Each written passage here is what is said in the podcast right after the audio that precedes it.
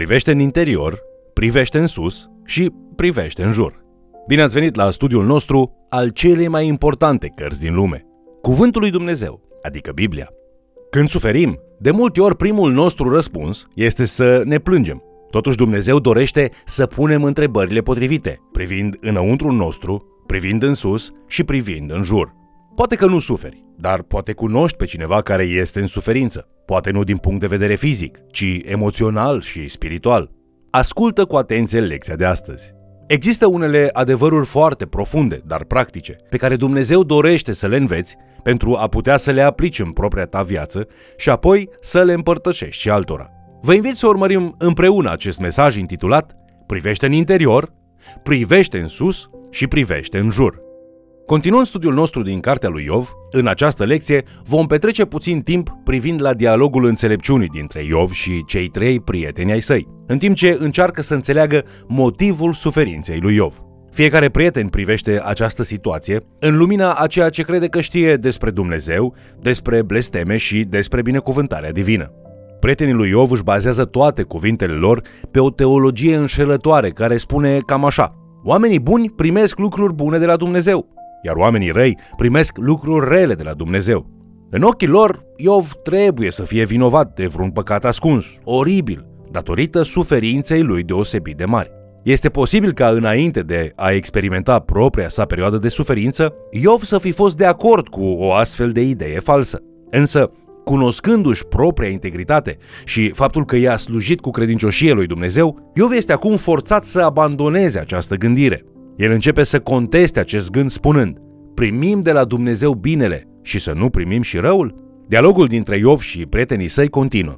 Ei schițează caracterul lui Iov într-o lumină mai negativă, devenind din ce în ce mai convinși că păcatul lui este mai adânc și mai întunecat decât au știut ei vreodată.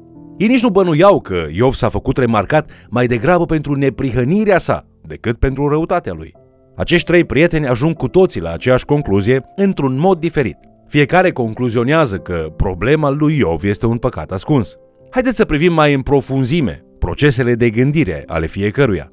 Prietenul lui Iov, Elifaz, are o întâlnire înfricoșătoare cu un duh pe care el o descrie începând cu Iov, capitolul 4, cu versetul 13. Cineva vine la el în mijlocul nopții și îi oferă sfaturi. Acum, Elifaz îi împărtășește acele sfaturi lui Iov. Oamenilor buni li se întâmplă lucruri bune, oamenilor răi li se întâmplă lucruri rele. Din nou, această gândire implică faptul că Iov trebuie să fie un păcătos care primește exact ceea ce merită.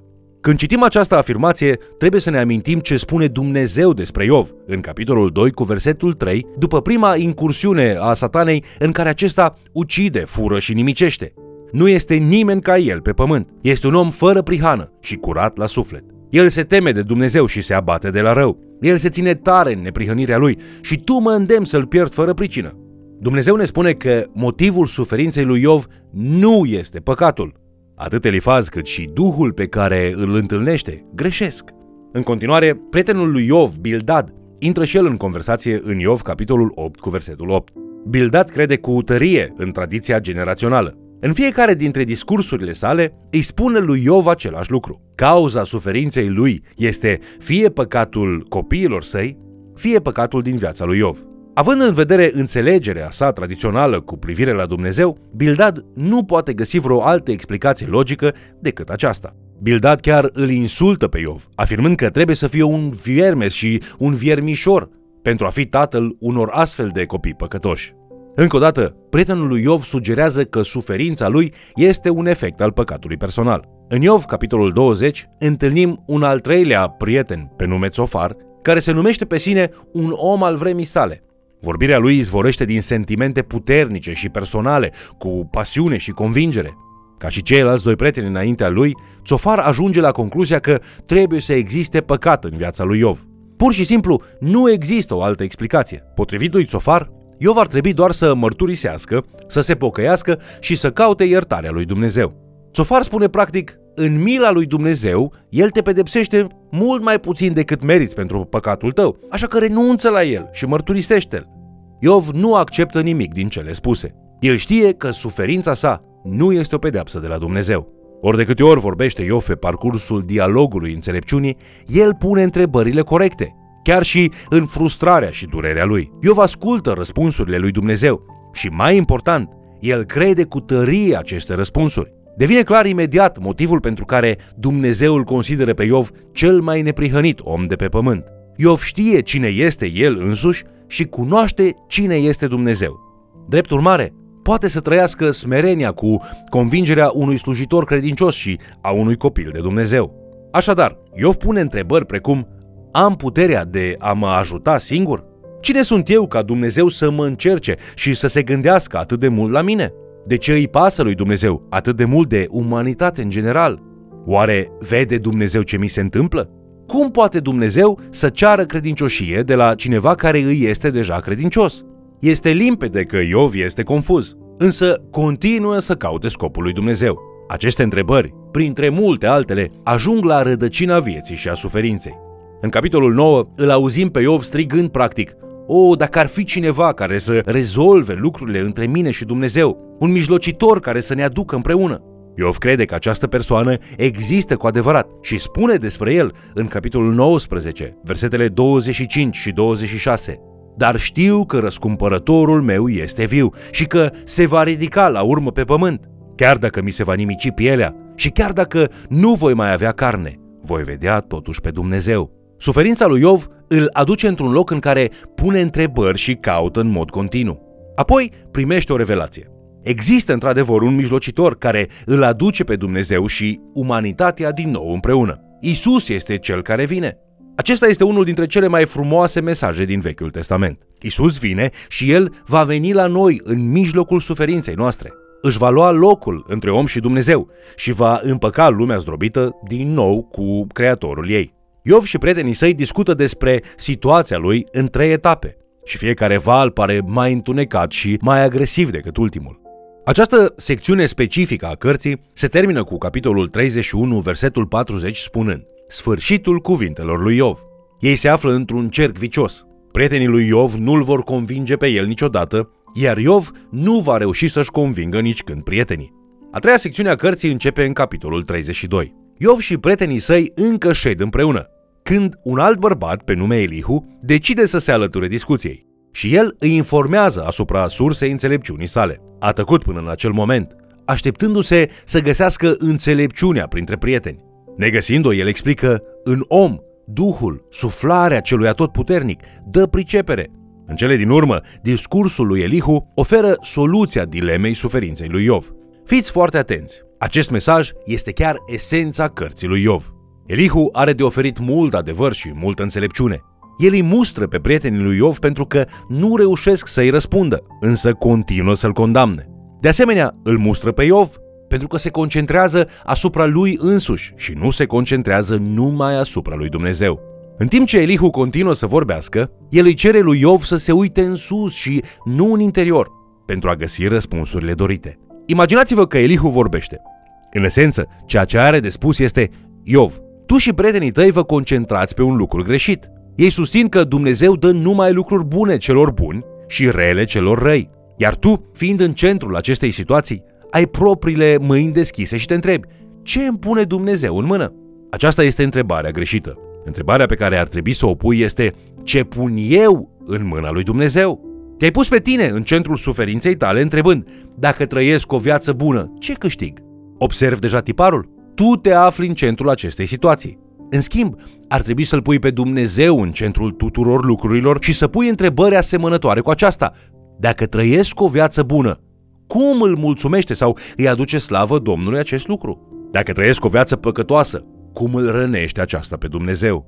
Elihu aduce în discuție câteva puncte cruciale pentru a ne ajuta în căutarea noastră după o relație adevărată cu Dumnezeu și pentru a evita o religie egoistă și superficială. Când ceilalți prieteni ai lui Iov își țin discursurile, Iov îi mustră, dar Iov nu îl mustră pe Elihu. În schimb, Iov face exact ceea ce îi spune Elihu să facă. El își ridică privirea și îl vede pe Dumnezeu în mijlocul unei furtuni. Iov ascultă în timp ce Dumnezeu îi se descoperă. La sfârșit, după cum citim în Iov, capitolul 42, versetele 5 și 6, acesta spune Urechea mea auzise vorbindu-se de tine, dar acum ochiul meu te-a văzut. De aceea mi-e scârbă de mine și mă pocăiesc în țărână și cenușă. Poate vă întrebați, De ce își schimbă Iov părerea despre sine la sfârșitul istorisirii sale? De ce este dezamăgit de perspectiva lui? Și de ce se pocăiește Iov, mai exact? Iov este un om bun. Iov crede și îl urmează pe Domnul. Cu toate acestea, Dumnezeu folosește suferința pentru a-i desăvârși credința și pentru a face din acest om bun un om și mai bun. Apoi, Dumnezeu vine la cei trei prieteni ai lui Iov și îi mustră. Dumnezeu le spune că tot ceea ce au afirmat despre el a fost greșit și că nu a avut dreptate nici în ceea ce au spus despre Iov. Dumnezeu este supărat pe ei, însă este de acord să-i accepte dacă Iov va mijloci pentru ei ca și preot. Ei oferă jertfe, iar Iov mijlocește pentru ei, iar în capitolul 42 cu versetul 9 ni se spune că Domnul a ascultat rugăciunile lui Iov. Dumnezeu vrea ca noi să privim în interior până când vedem și mărturisim păcatul din noi. Totuși, Dumnezeu nu vrea să ne oprim acolo. Dumnezeu dorește de asemenea să privim în sus și să vedem lucrurile din perspectiva sa. El vrea ca noi să-L punem în centrul vieții noastre, astfel încât, indiferent ce ni se întâmplă, răspunsul nostru nu va fi ce câștig eu din asta, ci mai degrabă, cum ar trebui să răspund la ceea ce se întâmplă, Doamne? Cum poți fi Tu glorificat prin aceasta? Dăm harul să acționez într-un mod care să-i îndrepte pe oameni spre Tine. În cele din urmă, după ce privim în interior și, bineînțeles, după ce privim în sus, Dumnezeu dorește să ne uităm în jur. Când Iov se uită în jur, se roagă pentru prietenii săi. Atunci citim, și Domnul a ascultat rugăciunea lui Iov. După ce se roagă pentru prietenii săi, Dumnezeu îl reabilitează pe Iov și îl binecuvintează cu încă 10 copii, dublându-i în același timp averea pe care o avusese înainte. Din nefericire, și astăzi mulți oameni vin la credință spunând, Doamne, ce vei face Tu pentru mine? Aici este nevoie de o schimbare de perspectivă. Apostolul Pavel este un exemplu de om care știe fără urmă de îndoială ce ar trebui să se afle la baza credinței sale. Când îl întâlnește pe Iisus Hristos pe drumul Damascului, el nu întreabă, Doamne, ce vei face Tu pentru mine? În schimb, pune această întrebare, Doamne, ce dorești să fac eu? Unii creștini își trăiesc zilele încercând să iasă din valea suferinței și să urce spre o viață plină numai de prosperitate divină. Acești creștini ignoră complet faptul că Dumnezeu va folosi adesea instrumentul suferinței pentru a încuraja o creștere spirituală reală și o viață concentrată pe slava lui Dumnezeu. Istorisirea despre Iov este un exemplu puternic al acestui adevăr. Dumnezeu folosește suferința pentru a încuraja creșterea spirituală într-un om cu adevărat bun și evlavios, pentru a-l face un om și mai bun și și mai evlavios. Acum, la final, haideți să ascultăm mesajul central din Cartea Iov și să-l aplicăm în viețile noastre. Dacă sunteți în suferință acum, mergeți la Cartea lui Iov. Vedeți dacă Dumnezeu ar putea rosti un mesaj de vindecare inimilor voastre rănite în timp ce citiți. Prin toate acestea, Dumnezeu este credincios și nu ne părăsește. Privește la Dumnezeu și începe să privești lucrurile din perspectiva sa. Apoi, uită-te în jur și vezi cum te poate folosi Dumnezeu pentru a acorda har și milă altora. Vă mulțumesc pentru că ați fost alături de noi studiind Cuvântul lui Dumnezeu. În Noul Testament, în Cartea Romanilor, capitolul 8 cu versetul 28, Dumnezeu ne dă o promisiune. Toate lucrurile lucrează împreună spre binele celor ce îl iubesc și sunt chemați după planurile lui. Versetul respectiv spune că dacă îl iubim pe Dumnezeu și suntem chemați conform planurilor lui, toate lucrurile, chiar și suferința, Dumnezeu dorește să le folosească pentru bine în viața ta. Dacă sau când experimentezi suferința, privește și vezi dacă există un motiv pentru aceasta. Uită-te în sus și pune lui Dumnezeu întrebările potrivite. Apoi, când El îți oferă răspunsurile, privește în jur și observă pe cine dorește Dumnezeu să binecuvinteze prin tine. Te invit să ne urmărești în continuare și, de ce nu, să mai chem cel puțin o persoană să ni se alăture.